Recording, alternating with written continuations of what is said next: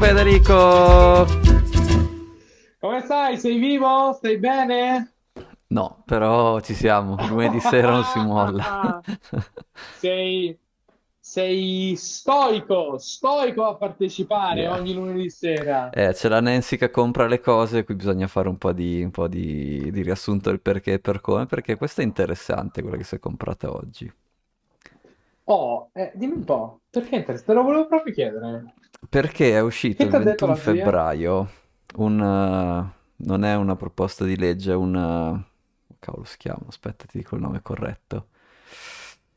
Eh, iniziativa per migliorare la cyber security dei porti degli Stati Uniti. Ricordiamo che i porti degli Stati Uniti danno lavoro a 31 milioni di americani, fanno passare ogni 31 anno milioni.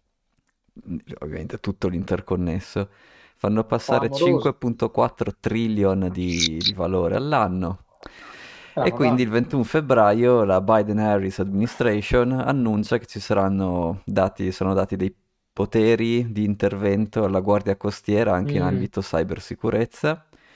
Quindi mm. la Guardia Costiera avrà il dovere di controllare che i porti si sanno difendere non solo fisicamente, ma anche mm, dire, nel mondo ci- cyber. Militarmente.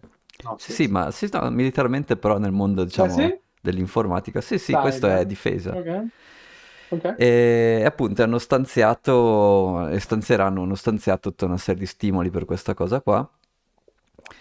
In più, vabbè, sempre parte di questo, di questa proposta c'è anche il ritorno della produzione di gru e container negli Stati Uniti. Non so, questa è una roba un po' minore, però la produzione dei Mhm. container, che effettivamente non è che richieda chissà che, che raffinatezza, però è così fatta in Cina.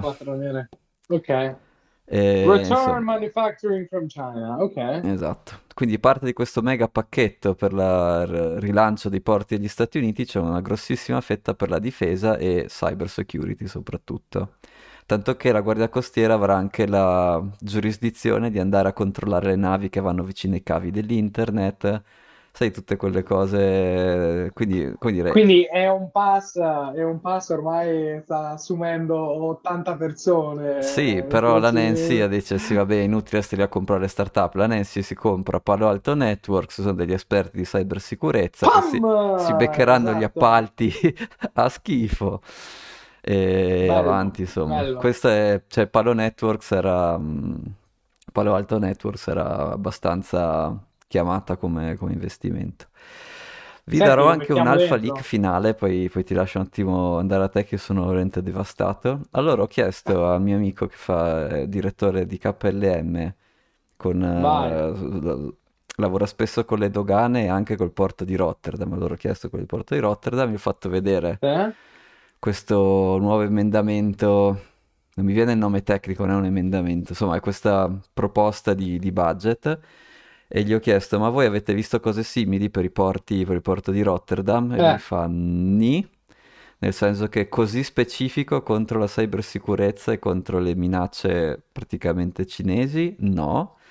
Tuttavia faremo, sicuramente verrà fatta una versione più ridotta, più soft eh, da- dall'Unione Europea e da UK, fare una versione un po' più soft per i porti del, del- del nostro continente.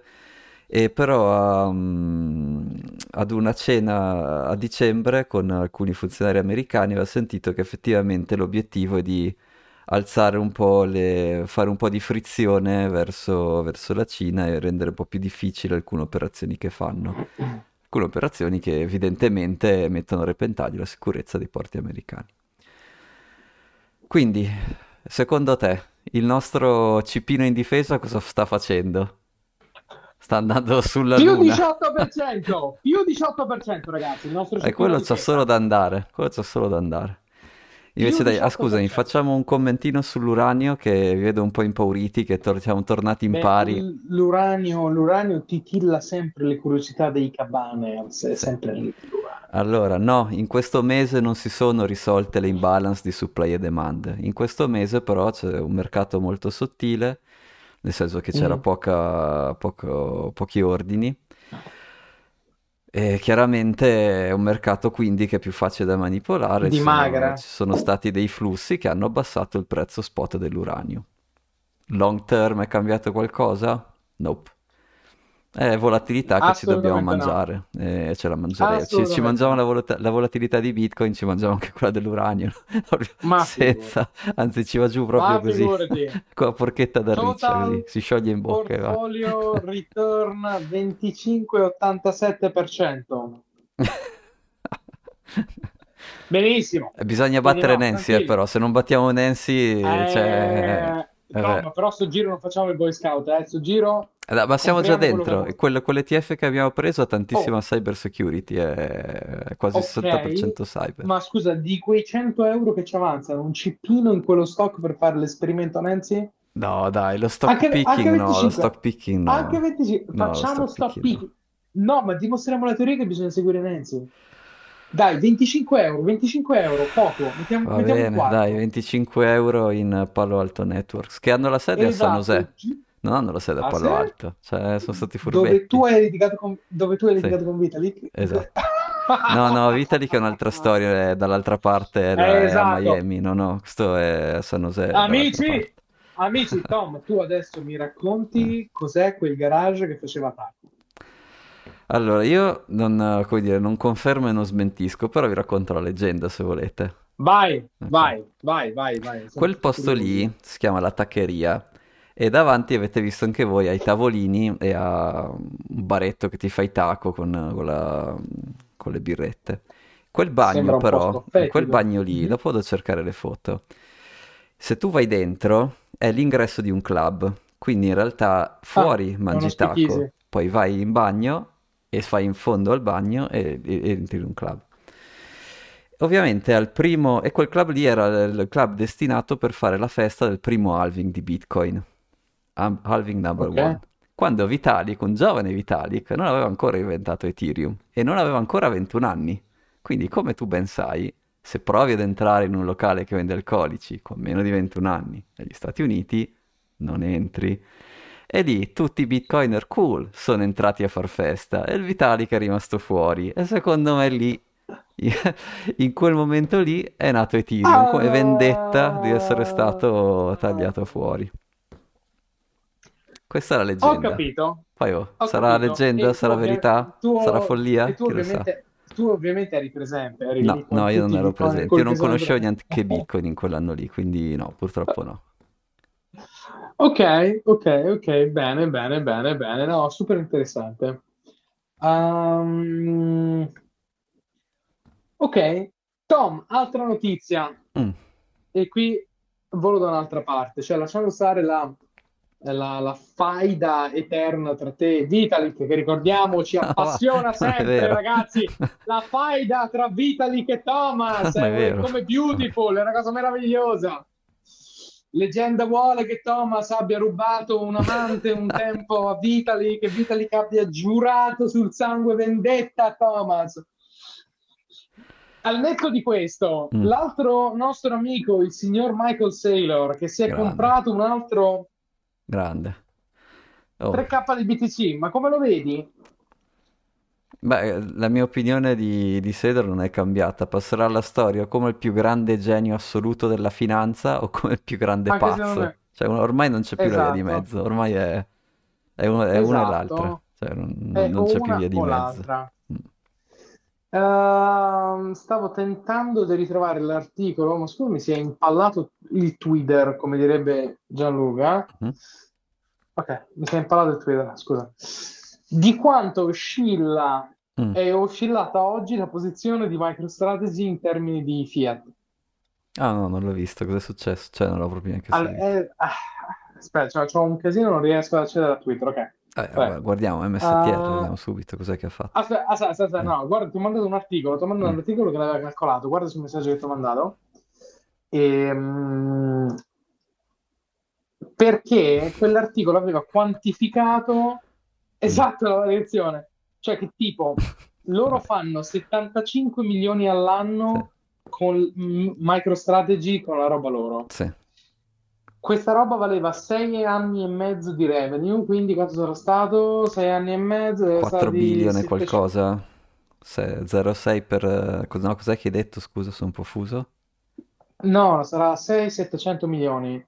All'anno, per Tipo, 6 sì, 3 tipo, billion e qualcosa, sì, ok, sì. no, ti- tipo, aspetta, aspetta, aspetta. No. La variazione Mm, di oggi del 2,5%, del 3%, una stupidaggine da 51 a 54, a 52, a 54, mhm, nell'ambito di Bitcoin è una, una mhm. stupidaggine, ha fatto sì Sì, ho che le riserve di MicroStrategy salissero di 600 milioni, tipo Sì. 5, 6, 700 milioni, che equivale a 6 anni e mezzo di revenue del business tradizionale, che è E clamorosa. qui, e qui Il che allora si- citerei eh, il, il- il pirata Edo che vedo connesso, perché lavorare quando puoi vivere di rendita? Eh, atte- poi ci arriviamo, eh. Ok, Perché lavorare quando puoi vivere di vendita? Di rendita, questo è vero, arriviamo. assolutamente, perché è abbastanza clamoroso che in un giorno si possano fare 600 milioni di revenue equivalenti a quello che è 6-7 anni di un business tradizionale. Quindi questo corrobora anche la tesi di Bitcoin come investment, eh, investment class eh, sotto tanti tanti aspetti, ecco. Quindi per questo te l'ho mandato, perché l'esempio di, di, di Sailor che passerà alla storia o come uno dei più grandi idioti o come uno dei più grandi geni Sì, ormai è una delle due, sì. al mondo. Il portafoglio del Cabana, che ricordiamo essere uno strumento puramente educativo, sembra corroborare quella tesi, perché eh, la nostra posizione in Bitcoin ha fatto l'88%. Sì. Eh, il problema però, e te lo ripeto L'88%. qui, noi dobbiamo battere, cioè Dobbiamo dobbiamo battere eh? dimostrare che ha senso avere non solo Bitcoin, se no, capisci, è difficilissimo. Cioè, è- è- cioè, dimostrare che puoi fare meglio di Bitcoin è difficilissimo. Vedremo. L'unica cosa che possiamo ma fare è- meglio è Sharp Ratio e non ci siamo se- neanche lì, secondo quindi me eh, è, sì. secondo me è praticamente impo- non è possibile In questa fase qui è difficilissimo, sì. Cioè, è la migliore asset class, se vai a vedere i dati, no, le solite cose dal 2010 a oggi, Sì, è la più, la, la più grande asset, la più grande asset class del, del secolo. Edo, visto che hai commentato, vieni online, raccontaci la tua teoria. Che dici? Edo, aspetta che ti do... Sei in mutuo, se ti va, raccontaci, parlaci. Saluto tutti, no, prima sentirei voi Ciao! Ciao. cosa avete da dire. Ciao. Ciao a tutti, no, prima sentirei voi cosa avete da dire, io non posso tanto parlare, però vi ascolto. Ma Ah, qual è la tua teoria, Edo? Forse, forse Ma me l'ha scritta su, sono... su messaggio sempre sul nostro tema che stiamo portando avanti da settimane e settimane, che è perché non sono saliti gli stipendi. E parte, parte di Oh! queste, de- alcune di queste motivazioni, una è proprio, come dire, l'ipotesi di Cantillon classica, no? Il lavoratore è il più lontano dal, dal- dal nuovo credito, quindi ne fruisce sempre per ultimo. Quindi per forza non riesce a- come dire, continuerà a perdere, non riesce ad adattarsi in tempo perché arriva sempre prima un nuovo credito e lui, che viene, dire, accaparrato da altri e lui è l'ultimo della, della catena e quindi ne fruisce sempre dopo, mentre gli altri ne hanno a monte, ne hanno di più prima. E questa è... mm, e e questo sicuramente c'è una questione di, di flussi di liquidità e secondo me c'è della verità. eh. E la cosa che mi piace è che questo è cross a tutti gli stati, quindi spiega, non è un motivo tipico italiano, è un motivo che, che c'è ovunque e quindi questa è una cosa intelligente. L'altra osservazione è che effettivamente, ehm, e questa è corroborata da alcuni studi di psicologia che ho letto anch'io, per molti millennial, anche e Gen Z, asiatici, però lo studio era di quella cosa lì, Mm. l'unico modo percepito di farcela, to make it, è scommettere o investire, non è più lavorare. Quindi il lavoro è anche è diventato, è stato reso un'attività meno interessante perché non, eh, come dire, parti sapendo che comunque non ce la farai. E questo è uno studio proprio di, di psicologia che avevo letto sugli, ah, mh, appunto, Gen Z e Millennial, però Asia, quindi non so. Direi che si applica anche qui, però quello era fatto, come dire, su un campione di, di popolazione asiatica. E che c'entra con E... l'inflazione? Come? Con con l'inflazione no, ma col tuo stipendio che non si adatta all'inflazione sì, capisci? Non sei convinto.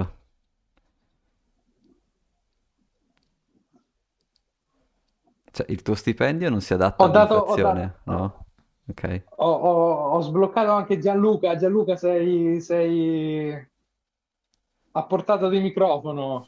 Oh, ciao ragazzi, buonasera. Grande! Ciao! Come state?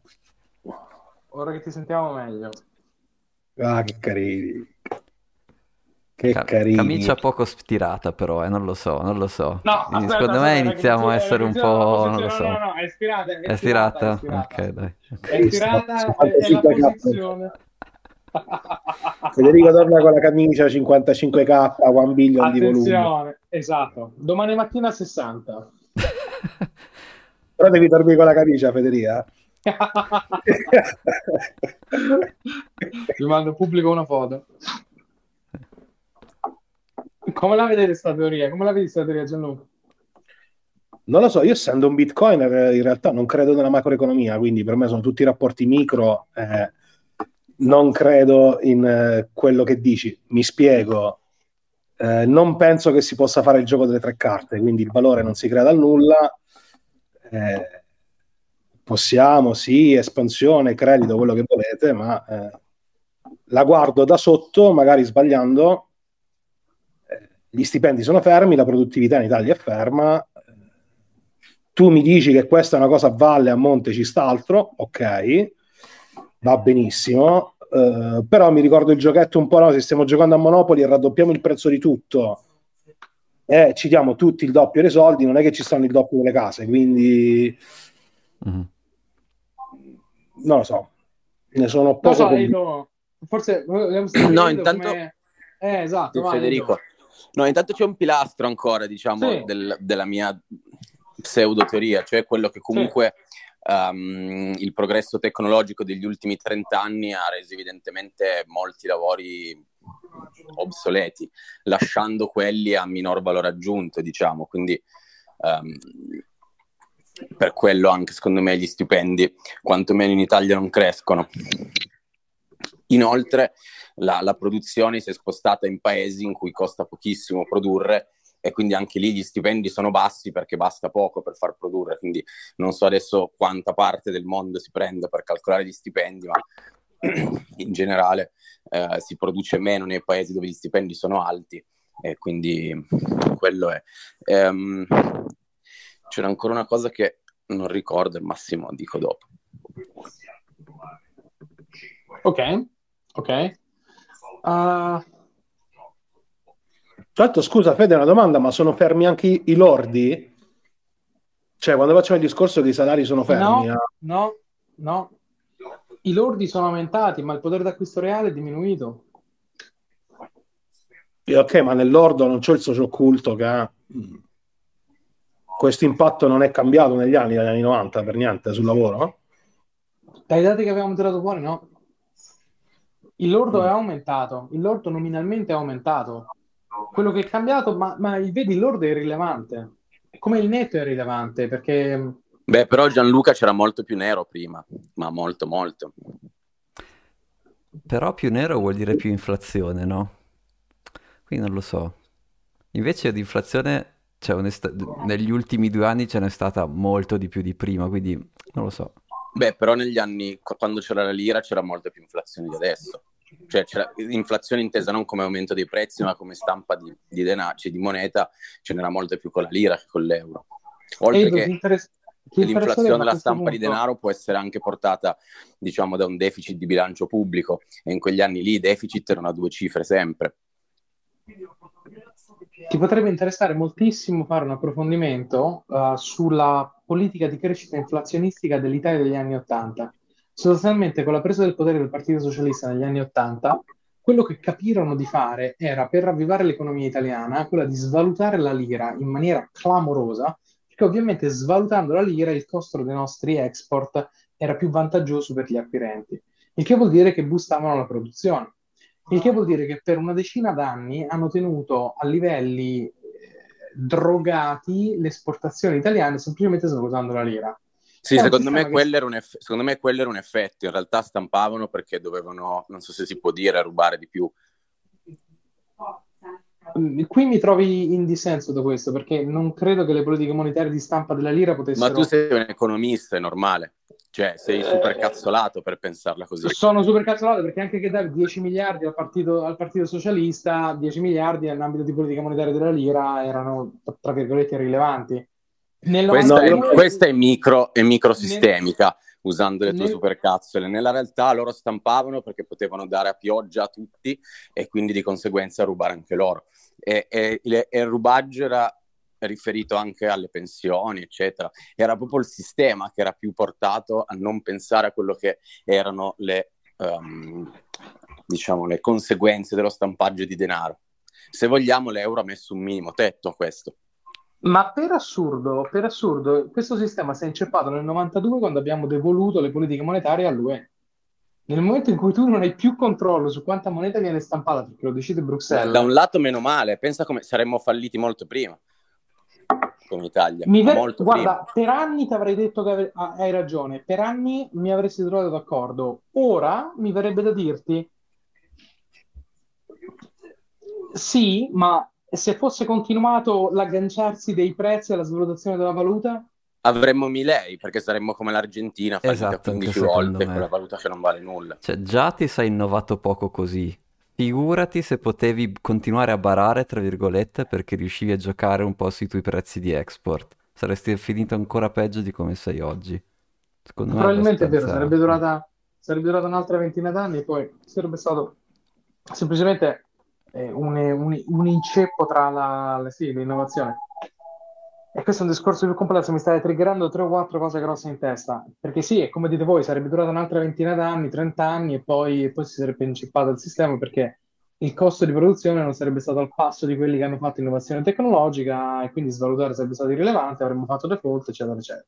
Però lì per lì gliene è fregato una sega, scusate il, il francesismo hanno fatto vent'anni di benzina sul fuoco, hanno esportato a bestia, l'economia italiana cresceva a bestia, sì. quindi il grande rapporto poi era con la crescita inflazionistica italiana rispetto alla crescita con l'innovazione tecnologica tedesca che ha pagato negli anni 2000. Però qui poi non vi voglio triggerare sui tedeschi, eh, è semplicemente una cosa... E ci sta anche il fatto per accademica. cui gli italiani hanno una ricchezza privata molto superiore ad altri paesi, perché hanno rubato molto di più in quegli anni. Gigantesca, gigantesca c'è una generazione che si è arricchita e le altre che stanno, che stanno al carroccio. Però, ragazzi, se posso essere completamente onesto con voi, non cambia il motivo del per cui gli stipendi reali non sono saliti. Tutti i nostri discorsi sono bellissimi, parlerei con voi tutta la notte, ma non è il motivo per cui gli stipendi sono reali. Se voi mi dite la produttività, la cosa, sono motivazioni a valle. Le aziende subiscono le politiche monetarie, non le fanno. Quindi sì, Mi dispiace me... dover ribattere su quel punto. Mm. No, sono d'accordo, però guarda che i flussi della liquidità sono molto più importanti perché tu per fare i prezzi di un pool di case dipende da quanti soldi sono disponibili per comprarle. Se i soldi disponibili per comprarle sono solo di lavoratori, il massimo che puoi fare è una banca che ti dà il 6 per del tuo stipendio e quelli, con quello fai i prezzi. Se invece hai anche una multinazionale estera che magari riesce ad avere, come dire, si canala gli utili lì e, e li pulisce, non ha più bisogno di...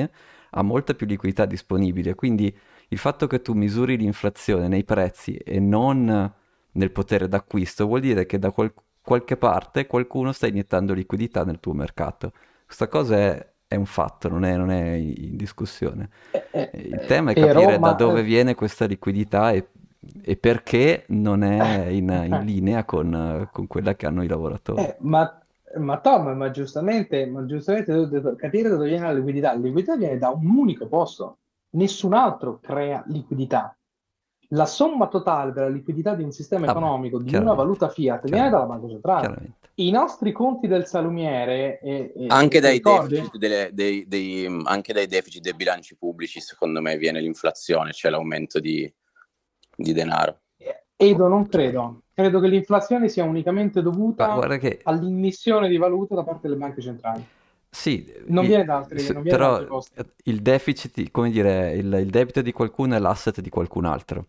Quindi quei soldi che sono a debito sì, ma... sul conto dello Stato sono entrate nelle società, quindi quella roba ma lì... il debito, okay. uno, il debito che uno Stato può fare dipende dal tasso centrale della Banca Europea. Quindi se la banca europea alza i tassi, tu non mm. puoi fare tanto Dipende debito. da quanto No, no, è una cosa politica, okay. eh. il, de- il, deficit an- il, deficit perché il debito è la somma dei deficit del bilancio, il deficit mm. annuale mm. può essere mm. fatto politicamente e non c'entra dalla banca, la banca mm. non sì, so se fornisce no, la liquidità, no, ma non aumenta, può essere fatto. Eh, non aumenta la base monetaria la svalutazione della valuta eh sì, fiat invece sì, aumenta il circolante ne... perché il debito in un conto è l'asse da un'altra parte quindi virtualmente aumenta il circolante dentro disponibile nel tuo mercato. Cioè capisco cosa dici tu però non è una cosa uniforme in cui se metti un euro da una parte Ma... immediatamente e, si e, trasferisce dal, dall'altra parte. Sono queste ci pensi è lo, stesso, è lo, stesso, principio della riserva frazionaria del sistema finanziario attuale, Corretto. ma è dentro i limiti della somma del debito stabilito dall'emissione di valuta della banca centrale. Non è fuori, è quello. Quelli dicono che al massimo ci sono questi. Certo, però di nuovo, tu lavoratore comune vai in banca e il massimo di credito che ti danno è 6 per il tuo stipendio io con la, con la società no. e tre asset vado in banca e il massimo di debito che mi danno è 10 per i miei flussi di cassa. È ovvio che ho più liquidità di te. Se io posso comprare gli stessi oggetti, sì. ti vado sopra e ti spazzo via. Cioè non... Ma la, la, somma totale non cambia. È solo la distribuzione di chi ne ha di più e di chi ne ha di meno. Ah Quindi, beh, certo, la totale... No, voglio, chiaro, in quel che... senso lì sì, certo se noi pensiamo al minimo comune denominatore della ragione per cui c'è un debasement di una valuta fiat, l'unica ragione, e non lo dico io, non dovete dare ragione a me, questa è macroeconomia, è l'emissione di valute della macro centrale. Quando la Banca Centrale Europea nel 2020 ha raddoppiato la base monetaria dell'euro nella zona, nell'eurozone, noi abbiamo fatto i conti del salumiere. Ti ricordi, Tom? Ci sarebbe stata più o meno tra l'8 e il 10% di inflazione per almeno 6-7 anni. Ora, abbiamo fatto i conti del salumiere che sono conti fatti veramente alla carlona, però caspita, poi l'inflazione è andata al 10%, sono al 10% da quanto? 2, 3, 4 anni?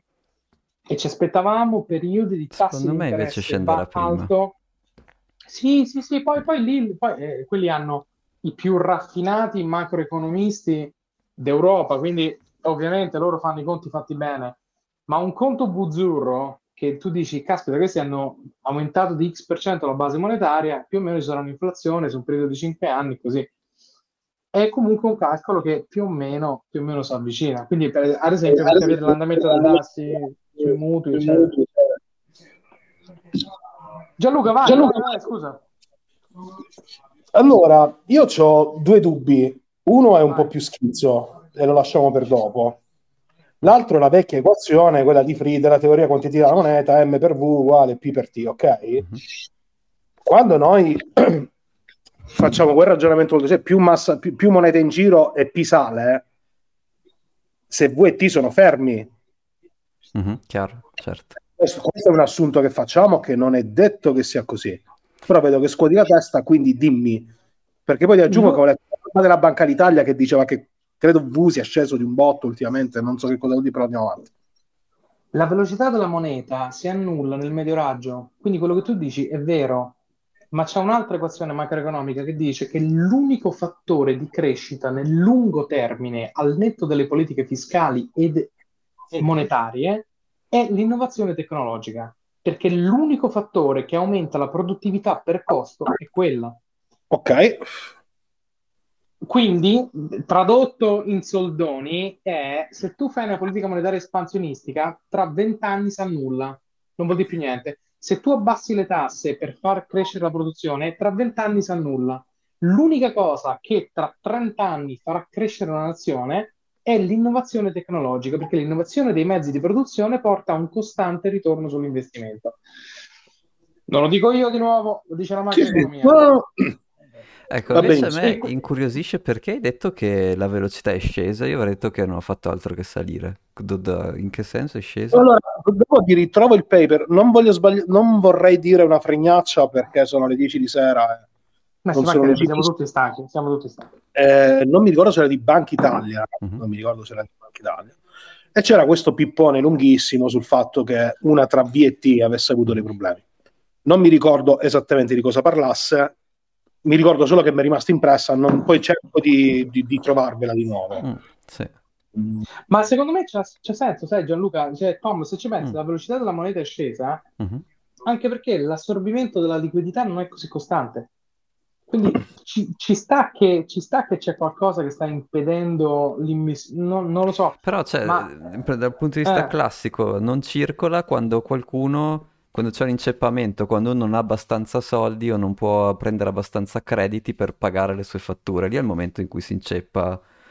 Cioè, il fatto vero, che, si, che si, abbassi la velocità mi sembrava stranissimo come...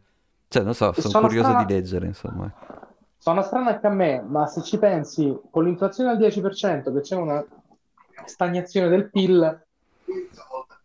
Ah sì, negli ultimi sei mesi può essere perché hanno eh, ridotto l'accesso al credito, sì, quelli, quello potrebbe essere. Ma, sì. anche un proprio... 3, mm. ma anche un PIL al 3 con l'inflazione all'8 riduce mm-hmm. la velocità.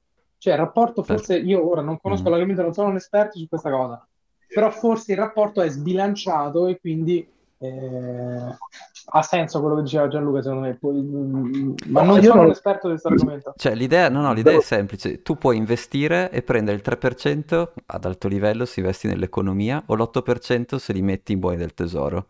Qui da questo punto di vista qui è ovvio che hai meno soldi che girano nell'economia perché li butto in buoni del tesoro, come abbiamo fatto noi. Quindi questa parte qui ad altissimo livello ci posso anche capirla, però all'atto pratico che poi la velocità scenda vuol dire che c'è qualcuno da qualche parte che si è intoppato. C'è quella cosa lì, vorrei leggerlo, oh, oh. Questo è un bellissimo argomento. È vero, è vero. E, e, questo è un altro mega topic che potremmo creare a Cabana stasera. Perché si è abbassata la, la V deal de, della M1 e M2 nella, nella zona euro? Io non ho visione su questa cosa, non lo so, ma è interessante. È interessante. Sì, molto. È interessantissimo perché, perché ti dà visione del fatto che siamo in una situazione che è stranamente di politica monetaria espansionistica e, e in realtà l'economia reale arranca. Perché? Spiegatecelo, perché V è lenta? Perché non va? Interessante. Mm. Interessante. non può essere perché i soldi rimangono nei mercati finanziari, nei vari strumenti derivati. No, di solito rimangono bloccati nelle banche, nelle banche che non erogano credito. Di solito, eh, Edo, tendenzialmente. Tendenzialmente c'è questa, disto- di questa, questa discrepanza tra la banca centrale che dà ba- i soldi alle banche commerciali, tra virgolette, le banche commerciali non erogano credito, non erogano credito perché o hanno messo uh, situazioni più stringenti o c'è una crisi economica, però tendenzialmente eh, ma non può, tu...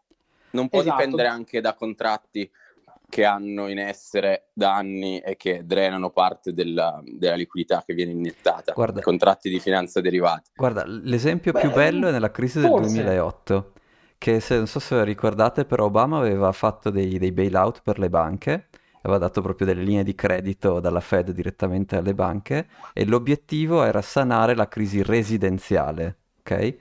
Le banche hanno preso sti soldi, non c'erano vincoli, non hanno comprato residenziale, hanno aspettato che, che andasse giù a dirotto, hanno investito in giro a caso e solo dopo, dopo due o tre volte che Obama li ha obbligati a rifinanziare le, la residenziale, l'hanno fatto. E quindi effettivamente questa Pazzesco. cosa qui inizia a farmi senso, perché Pazzesco. se io posso far rendere i soldi in altri modi, perché mai devo andare a rischiare nell'economia quando posso... Eh? E questa cosa qua secondo me ha più senso, va indagata bene, secondo me ha molto senso. Sì. È molto interessante, hai ragione mm. Tom. Eh. Vedi, tu devi obbligare una banca commerciale a fare quella che tu vuoi sia la politica monetaria, perché quelli fanno il cavolo che gli pare. Come dicevi tu, l'hanno dovuto obbligare quante volte Obama l'ha dovuto obbligare a dare crediti? Tre volte. Chiesto, cioè, sì. il presidente degli Stati Uniti ha detto tre volte che dovevano dare i soldi a questi qua, se no la politica monetaria o espansionistica di quel momento non funzionava. Posso fare un ponte su un altro tema? Vai, vai, serata, serata di freestyle Ci... stasera, vai. Ragazzi, serata freestyle, Edo, Gianluca, perdonatemi. È un problema che si risolve con la CBDC. Attenzione, io lo cioè, sai, sul mio Maria cadavere. io esco. E sul mio, sul mio cadavere, ok. Sul tuo e sul mio di fianco al tuo. I nostri cadaveri così. Così, così, così questa, questa, è la sindrome cinese però, eh? Abbiamo aumentato ma, i controlli. Ma... I controlli e l'allocazione pubblica non va bene, vuol dire che ce ne vuole sì, di più. Sì. Cioè, vero, mi sembra un, quello che sbaglia farmaco e alla fine muore di overdose di quel farmaco perché secondo me la dose è bellissima. Ma eh, ragazzi, sapete perché dicevo questa cosa? Non perché io sia a favore, ripeto, il cadavere di Thomas accanto al cadavere mio, ma perché la giustificheranno così. Sarà venduta l'applicazione Ah, come tra le varie, tra le Mm, varie può essere. la perfezione delle politiche monetarie, perché nel momento in cui tu hai una CBDC la puoi programmare, bypassi questo sistema dove le banche commerciali fanno quello che gli pare e bisogna frustarle per farglielo fare. Sì, ma, ma Panetta c'è- ce l'ha detto, eh? Panetta l'ha Ah, detto sì? chiaramente. Sì, Ah, sì, sì? Dimmi un po', dimmi un po'. Sì, guarda, poi ti ritrovo anche lì quel- quando fece l'uscita che disse che erano. L'ha scritto anche le- il Fondo Monetario. Pensa eh? tu, non lo sapevo. Ok. Catena di trasmissione perfetta della politica monetaria senza stare più a scommettere con le banche, no? È chiaro. Esattamente. Beh, però Gianluca, scusa, cosa si metterebbe la Banca Centrale Europea a fare credito diretto alle imprese? O a... cioè, è difficile così.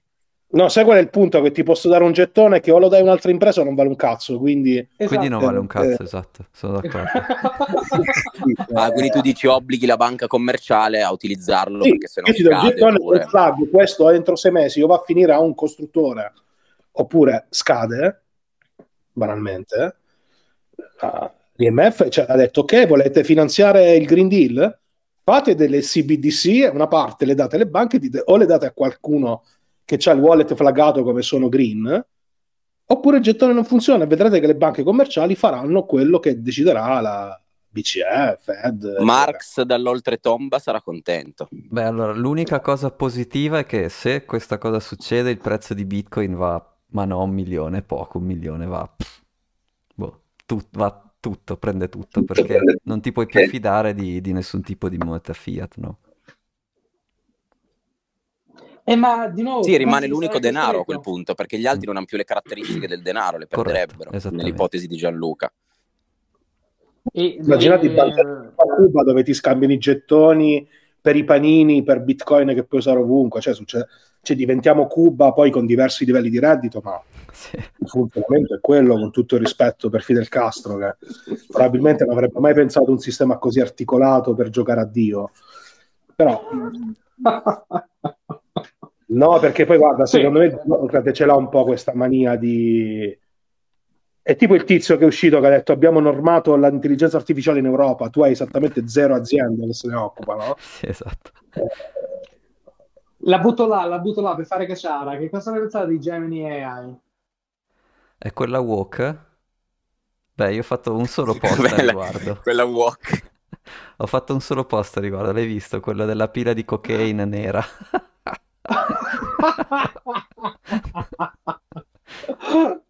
ah, sì, quello con scritto Netflix sotto. Scusa, Sì, l'ho visto, esatto, l'ho visto, quello. visto, visto.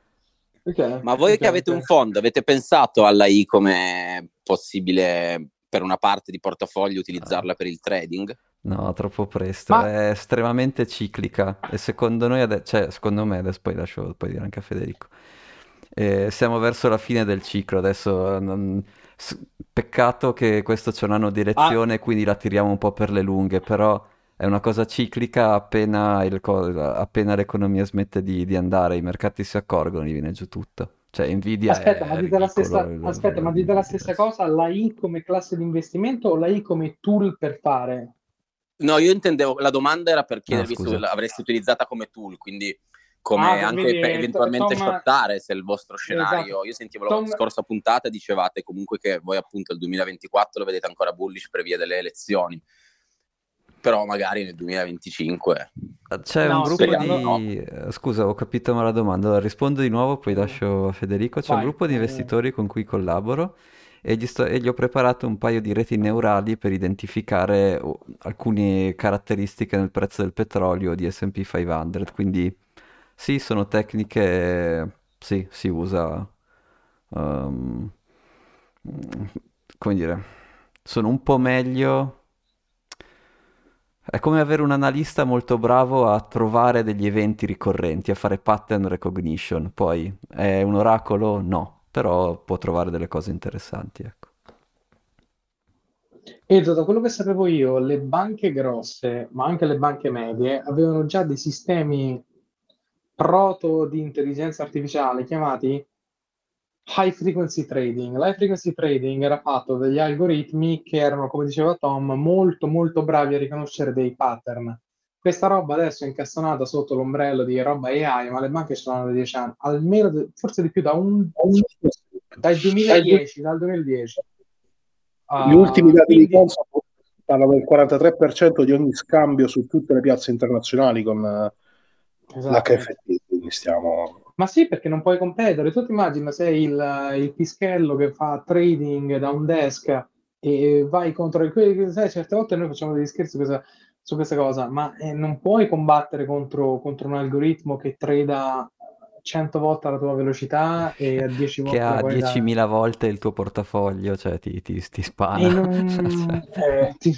Esatto, esatto, esatto, esatto. Sì, quindi, quindi, quindi Gianluca, ci credo, il 43% di scambio tu hai fatto la frequency trading, eh, sicuro.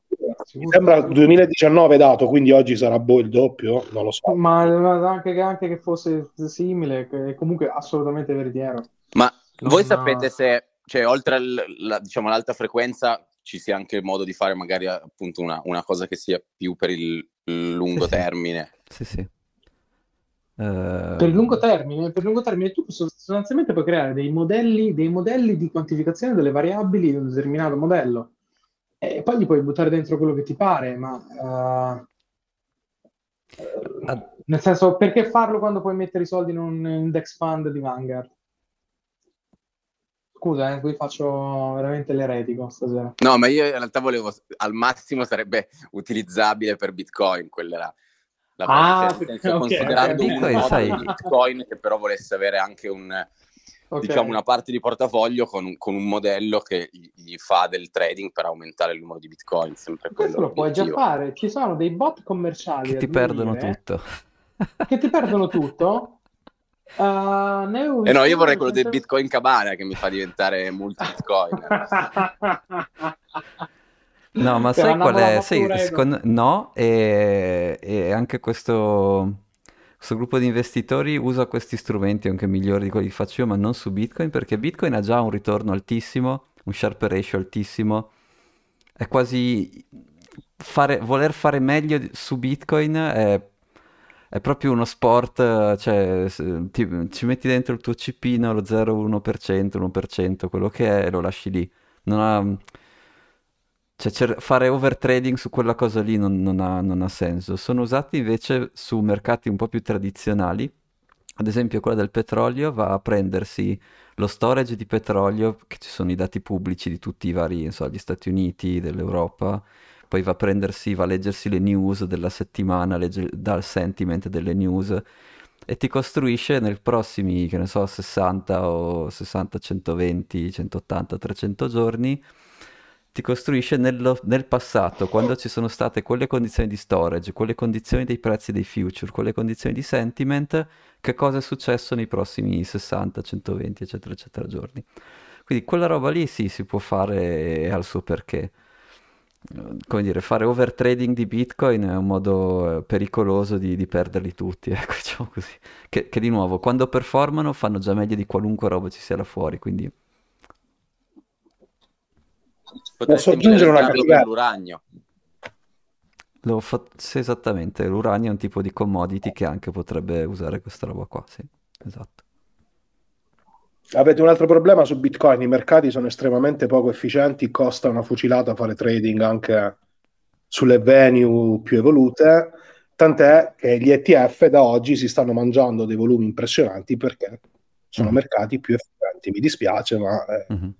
Sì. Così la festa è finita per gente tipo crypto.com o eh, non lo so, Kraken, cioè, finita proprio allo cioè? 0,5. Perché eh, anche se sei un VIP, cioè di quelli che hanno il super account, a parte che c'hai i tuoi soldi da Kraken con tutto il rispetto, eh, 10 milioni di dollari da Kraken, io personalmente non ci rilascerei con tutto che gli voglio un mondo di bene. Due tradi con uh, taker e maker fee molto alte rispetto a un ETF. Ma anche Coinbase? Eh, sì, stai comunque intorno a quello 0,1 anche se stai molto sopra. Eh, quando hai fatto 10 operazioni lo 0,1 Ah, sì, come sì. dicono a Roma, sono soldi. Cioè, Quindi è... dici vai a tradare, vai a tradare sull'ETF e... Sì. Oggi BlackRock dopo tre ore c'era un miliardo di volumi mm, fateli riscaldare. Sì. Madonna.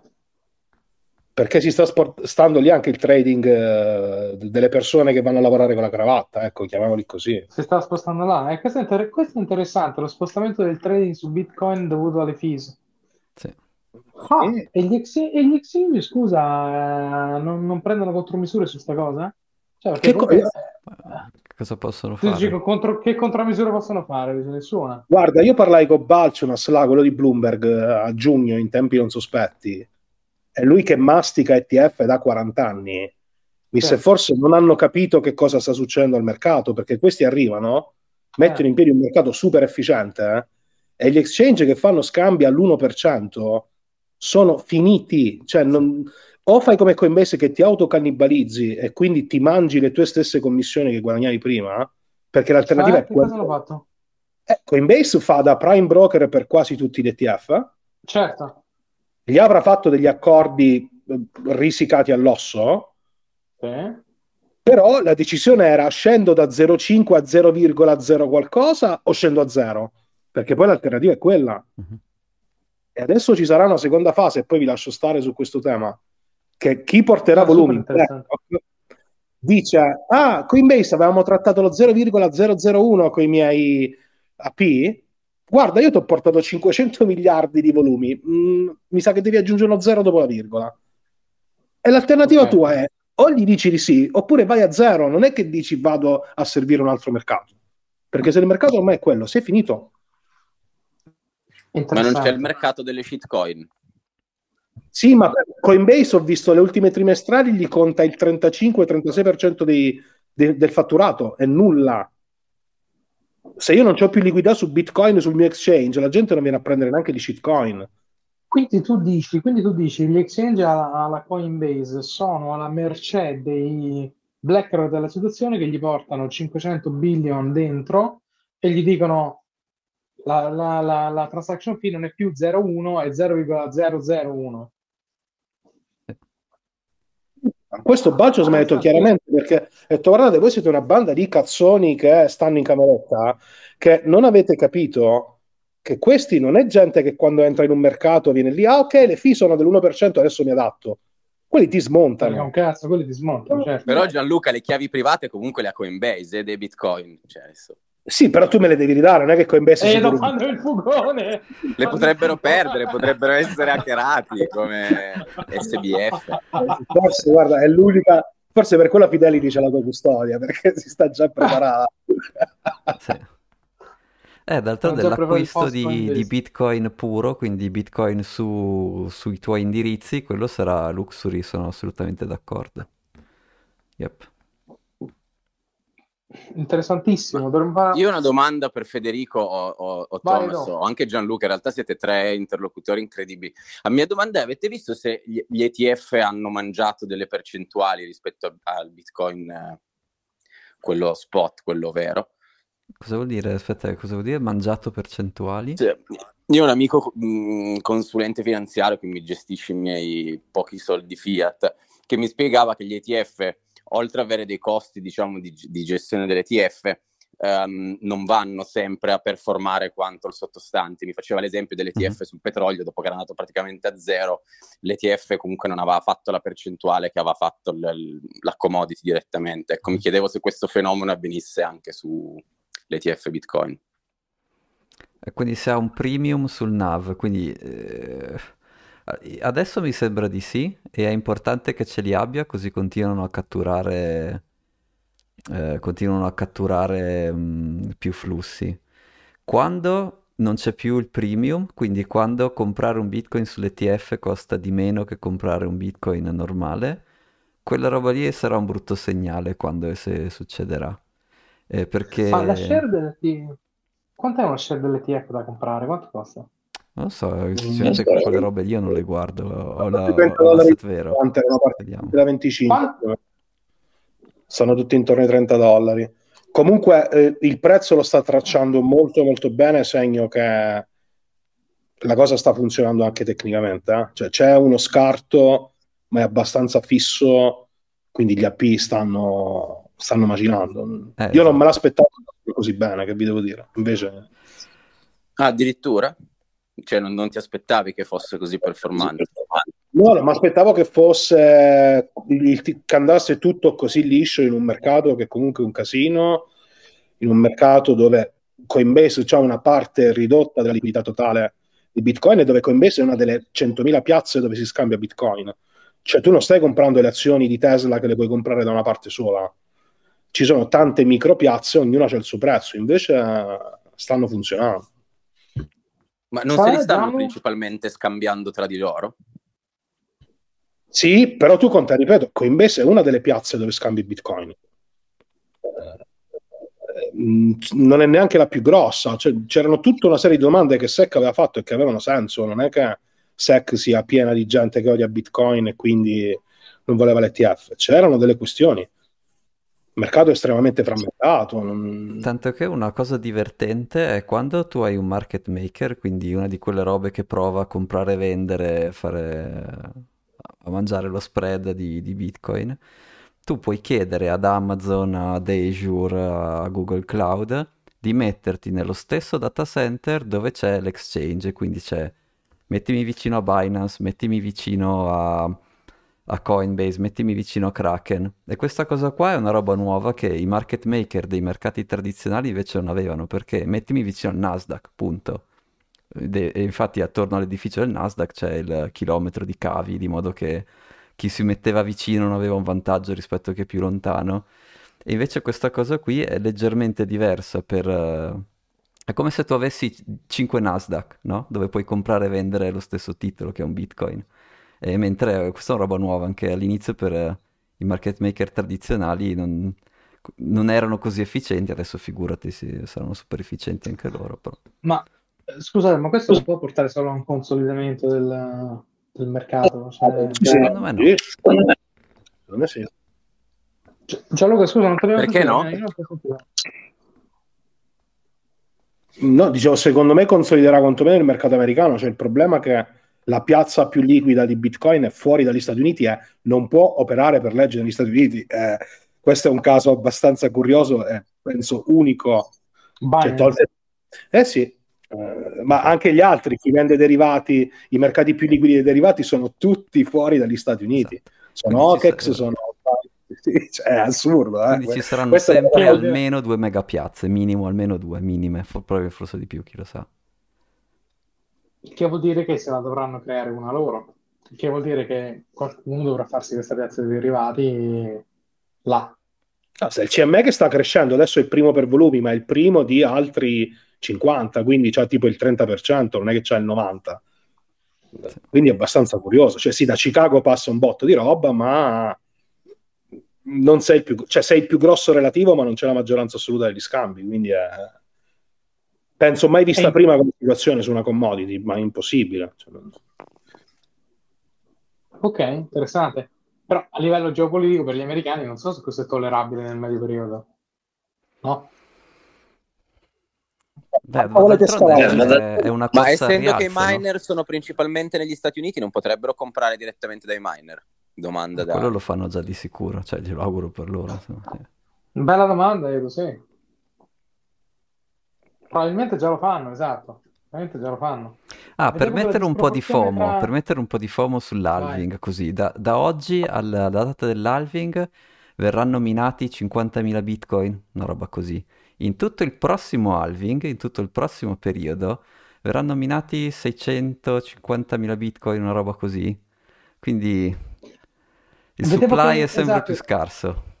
Vedevo che il rapporto tra odierno, tra supply e demand, sarà dopo l'halving 20 a 1. 20x. Esatto. Che è, prevedete, prevedete il famoso super ciclo? Ma il superciclo è quello che non scende mai, cos'è? Perché non c'è la sua definizione di superciclo. Ma che quella che intendiamo? È, è, la, è, la, mia teoria, è, quella, eh. è, la, è, la, mia teoria. La mia teoria è adesso è cambiata la, la, la, natura intrinseca del cambiamento di prezzo di Bitcoin, sono cambiati i player, non è più solo retail, adesso è institutional. Mm. Quindi secondo me una delle mie teorie è non vedremo più il meno 80%, non vedremo più comportamenti che sono coerenti con il comportamento, la variazione del comportamento intendo la variazione di prezzo degli scorsi tre cicli Adesso è cambiato il gioco, quindi quello che c'è davanti a noi per me è molto più difficile da salvare. Allora, guarda, sono d'accordo che è cambiato il gioco, quindi magari le cause saranno diverse, ma secondo me invece l'effetto ci sarà lo stesso, ma per cause diverse. Eh, vabbè, vedremo, non... questa è la, la, la, la sì, Thomas credo... avevi detto. Io non Thomas, credo che permetteranno avevi... vai vai Edo scusa. No no vai tu Federico scusa.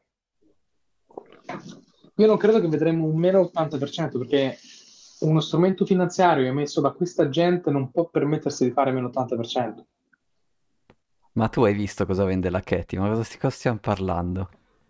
Anzi, anzi, anzi, eh no, esatto. Thomas anzi. ci aveva detto l'altra volta, anzi, cioè con gli strumenti tu... finanziari che ci sono nell'economia classica, nella finanza classica, perché non dovrebbero anche scommettere sul bear di Bitcoin, cioè ma sul suo meno 80? Vedi, ma tu ce lo vedi Corrado che va alla Sì, ce lo vedo. A dire, con la faccia da culo, sì, ce lo vedo. Scusate, sì. il mio strumento che vi ho venduto è meno 80%, no, io non ce lo vedo. Io invece ce lo vedo benissimo, ce lo vedo tranquillo e beato che tanto lui macina no, quando scende, la... no, macina quando sale. No.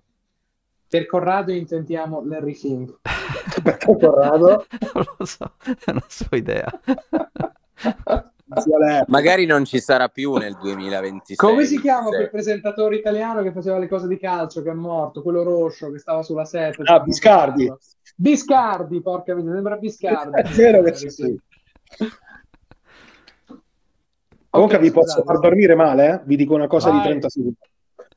Dovete leggervi sia la causa di SEC sia quella di CFTC contro Binance. Perché il punto non è rompiamo i cosiddetti ACZ. Il punto è molto chiaro. Qualunque dollaro passi per le mani di un americano per noi è in America. E questo vuol dire, carissimi, mm-hmm. sì, vuol dire però l'hanno specificato anche per gli exchange crypto, che se Jump se Jane Street si aprono la succursale le Cayman per fare i market maker su Binance, per noi state comunque in America. E questo è passato, perché se Binance si è accordato è passato, e questo cambierà tutto. E secondo me gente tipo OKEX, gente tipo KuCoin, là, come, come si chiamano le altre venue, prima o poi ne risentiranno di questo fatto perché senza i market maker americani, soldi americani, tu un mercato del genere così liquido non ce lo mantieni. Fine. Mm, sì, questo ci sta, è vero. E, sì. Io la penso perfettamente in quella direzione. Io penso che eh, quel, quel, cretino di eh, NFT, di, come si chiama? Eh, quello lì che sta in galera. eh, lo, Sam. Li, quello lì banchiere fritto. Sam, sì. Esatto, il banchiere fritto, ma porca miseria, ma veramente nome nome, ma come cazzo si fa?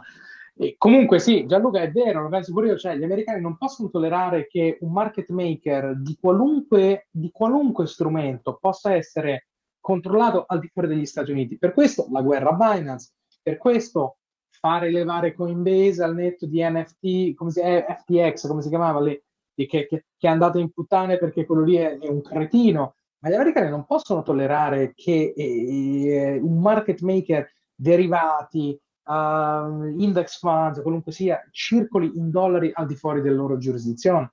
È intollerabile, è intollerabile. Quindi, secondo me, è un'ottima tesi che va a corroborare il fatto che ci saranno dei grossi market maker americani, vedi Coinbase, vedi Coinbase che l'hanno presi a schiaffi fino a tre anni fa, fino a due anni fa, ora Coinbase uh, c'ha, la, la, la, la, cosa, la, la custody di, di BlackRock e compagnia cantando. Quindi si gioca in casa, si gioca in casa tra di loro, ma su qualunque cosa lo fanno.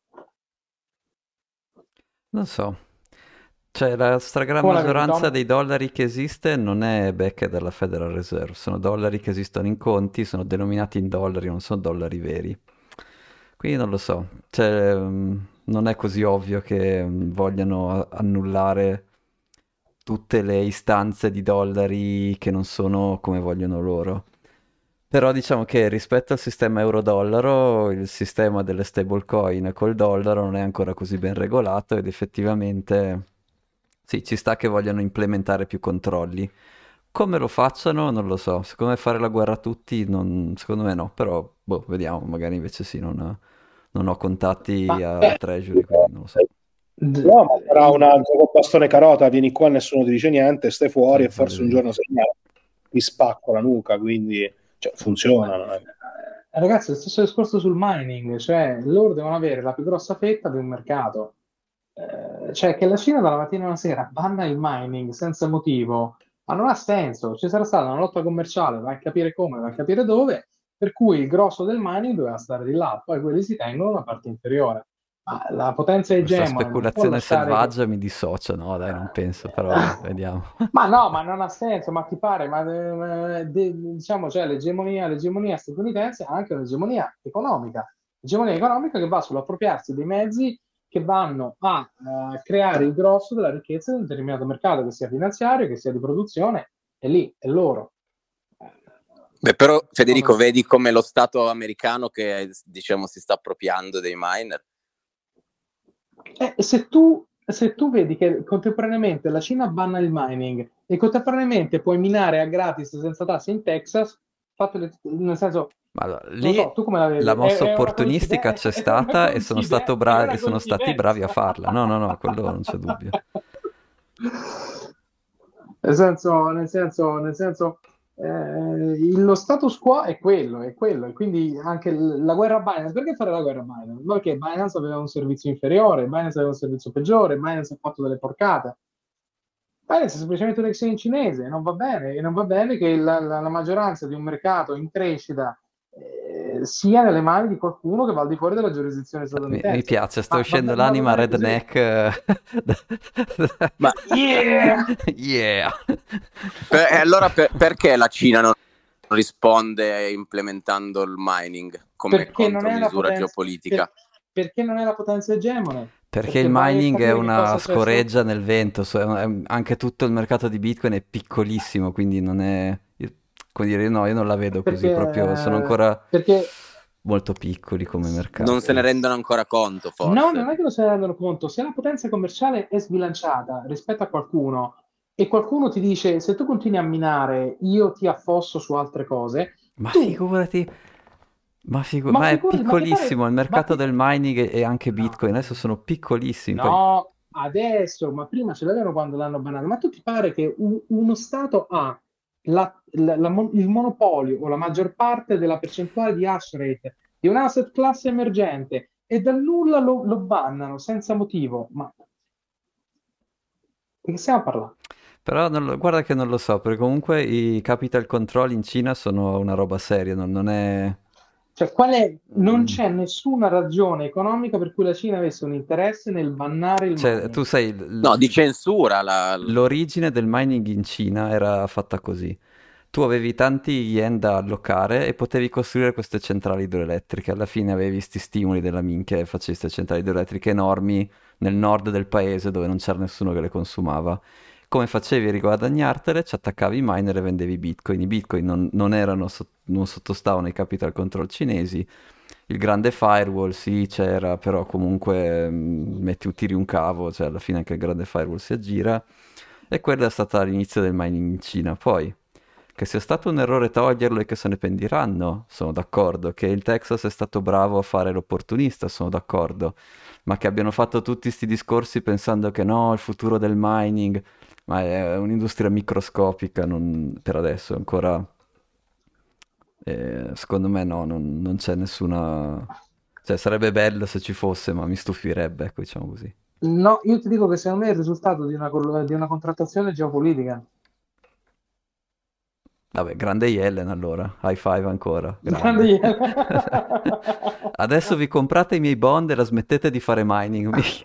Ok, grande Yellen. Ah, Federico, questa te la devo chiedere. Ho visto su Oh, Twitter una, vai, una roba. vai. Puoi fare una cena con due invitati. Oh, Chiunque, puoi resuscitare persone, persone del futuro, chiunque, però alla fine... persone. Sì, sì, o persone del futuro, quello vuoi, chiunque, però alla fine della cena ti Oh, dimentichi tutto. Chi è- con chi è che ti fai sta cena? Oh, aspetta, fammici pensare. Dimmi, dimmi, dimmi i tuoi metodi. Vabbè, i miei sono stati facili. Con la Pelosi e la Yellen, perché io mi dimentico tutto, ma i trade rimangono, quindi quello è ovvio. Ero curioso di sapere, tu invece con chi è che te la fai la cena? Uh, madonna, difficilissimo, difficilissimo, Eh. difficilissimo.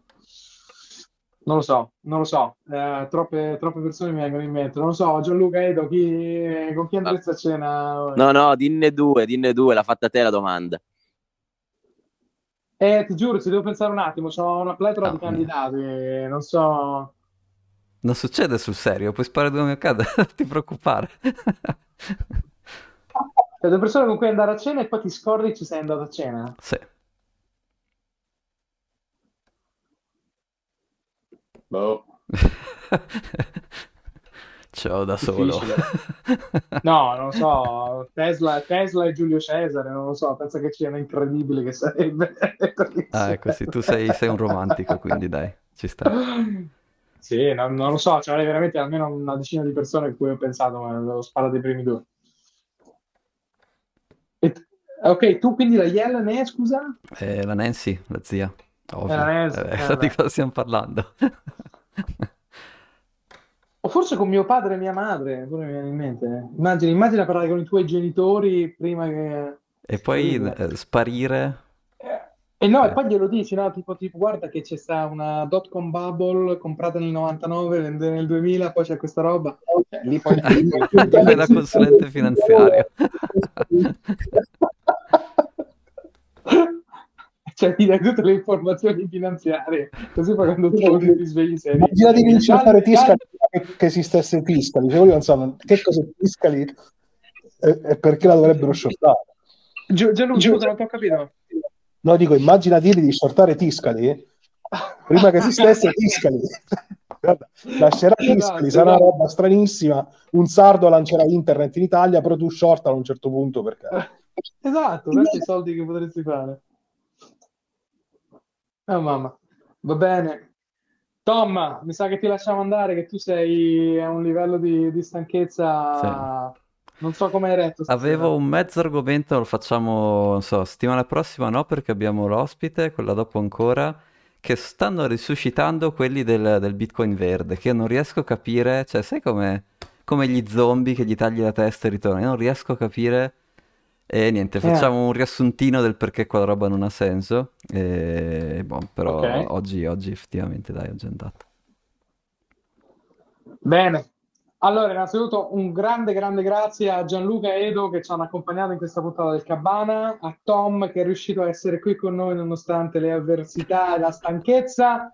Ragazzi, grazie a tutti, un abbraccione, ci vediamo lunedì prossimo, ci vediamo lunedì prossimo, a presto.